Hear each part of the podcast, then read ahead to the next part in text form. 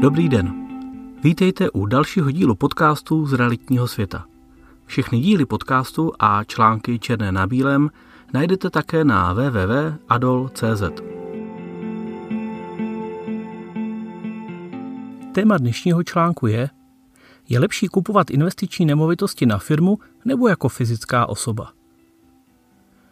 Určitě vás už někdy, stejně jako mnoho klientů a investorů, které potkávám, napadlo, zda je lepší kupovat nemovitosti na firmu nebo jako fyzická osoba.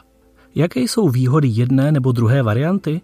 Tuto otázku jsem v minulosti mnohokrát řešil i já sám. Nejsem právník ani daňový poradce, ale ti vám stejně často neporadí.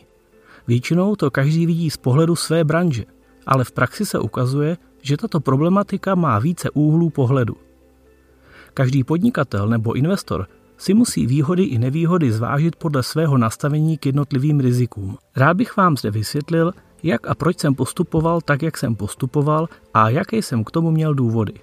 Každého asi jako hlavní důvod napadne daňové zatížení.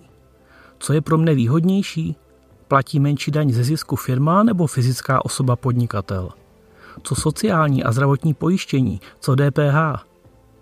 Jenže za mě do rozhodování velkou měrou vstupují i další aspekty, například rizika spojená s případnými pokutami nebo soudními spory. Nevždy se totiž biznesu daří a ne každá nemovitost se postupem času ukáže jako zlaté vejce. Někdy to vejce dokáže pěkně zapáchat, hlavně v čase.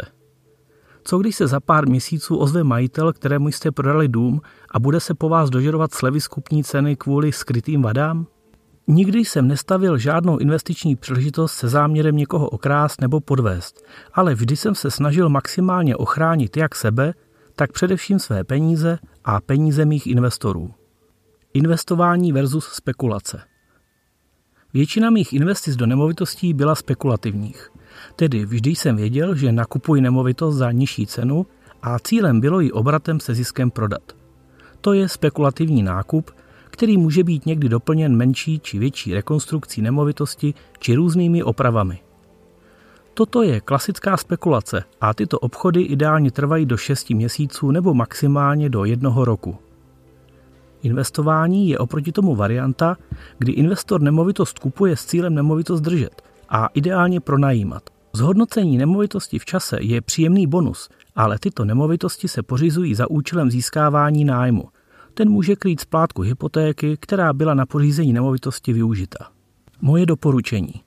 Pokud nakupujete nemovitosti na investici, chcete je dlouhodobě držet, pronajímat je a navíc jejich pořízení třeba financovat úvěrem, pořizujte je na fyzickou osobu. Riziko skrytých vad při prodeji odpadá, protože nemovitosti budete mít dlouho a po pěti letech využijete i daňové osvobození.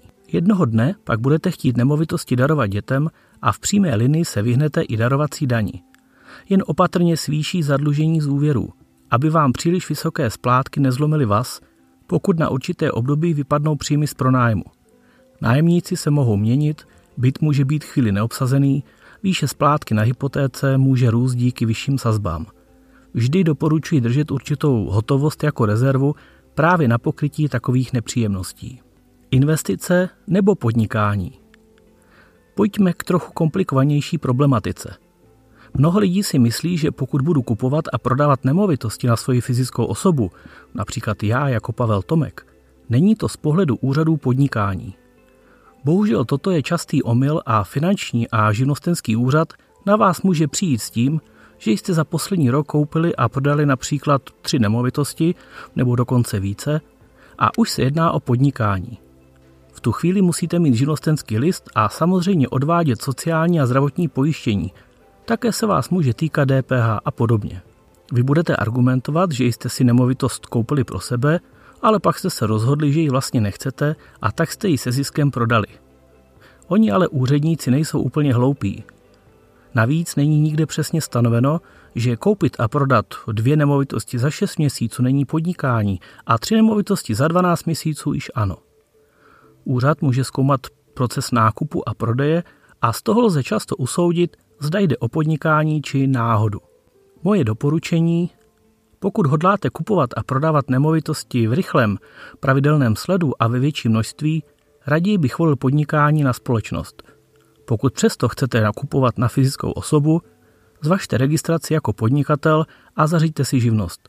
S touto problematikou ale úzce souvisí i další bod. Ochrana vlastního majetku a rodiny. V době, kdy vám na založení společnosti stačí kapitál 1 koruna a administrativní náklady v řádech tisíců korun, nerozmýšlel bych se a nakupoval bych nemovitosti na spekulativní investice na společnost.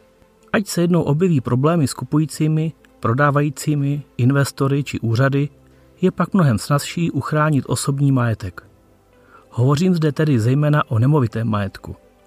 Pokud totiž budete mít vše na fyzickou osobu a finanční úřad vám například doměří vyšší daň z převodu, může vám v případě nezaplacení obstavit celý majetek. Vaší konkrétní situaci a záměr doporučuji konzultovat s právníky. Daňový pohled. Pokud kupujete nemovitosti s cílem je i hned prodat, lze se k ním v rámci účetnictví chovat jako ke zboží. Opět doporučuji vše probrat s účetní nebo daňovým poradcem. Tyto nemovitosti se pak nevkládají do majetku firmy, neodepisují se a tak dále. I když bude vaše firma plácem DPH, což doporučuji, na většinu nemovitostí se DPH nevztahuje. Pokud kupujete a prodáváte starší, takzvaně second-handové nemovitosti, je tento obchod od DPH osvobozen. Nicméně na rekonstrukci, materiál i práci si DPH můžete odečíst.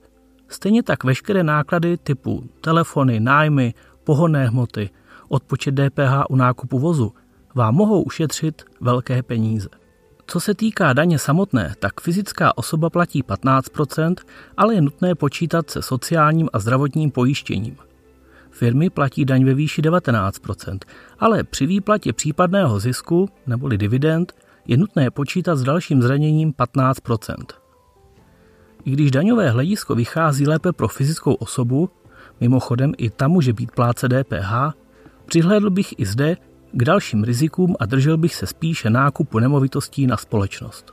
Dalším aspektem může být využití cizích peněz a spolupráce s investory. Nyní odhlédněme od ochrany svého majetku a minimalizace rizik a zvažujme spíše variantu, že se vám daří, chcete expandovat, vymýšlíte nové projekty, hledáte partnery. I zde je podnikání na právnickou osobu výhodou. V případě spolupráce s jinými investory na stejném projektu není hned nutné nemovitosti dělit, ale je možné si rozdělit firmu. Vyhnete se tak placení daní z převodu.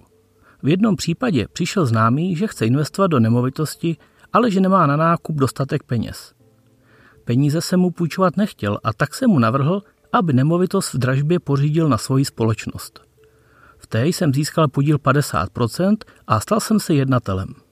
Když jsme nemovitost koupili a prodali, rozdělili jsme si zisk a podíl v jeho firmě se mu vrátil zpět.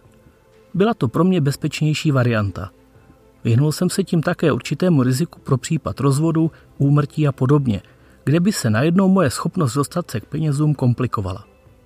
Jak vidíte, faktorů ovlivňujících rozhodnutí zda investovat do nemovitostí jako fyzická osoba nebo právnická existuje celá řada. Také jsem určitě nevyjmenoval všechny. Navíc každý vycházíme z jiného prostředí, každý máme jiné historické zkušenosti a také jinak vnímáme určitá rizika.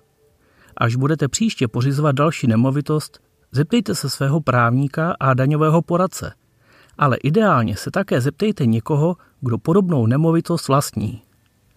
Rada z praxe je totiž k nezaplacení a člověk, který podobnou investici již udělal, vám určitě řekne dalších pět aspektů, na které vás právník ani účetní neupozorní.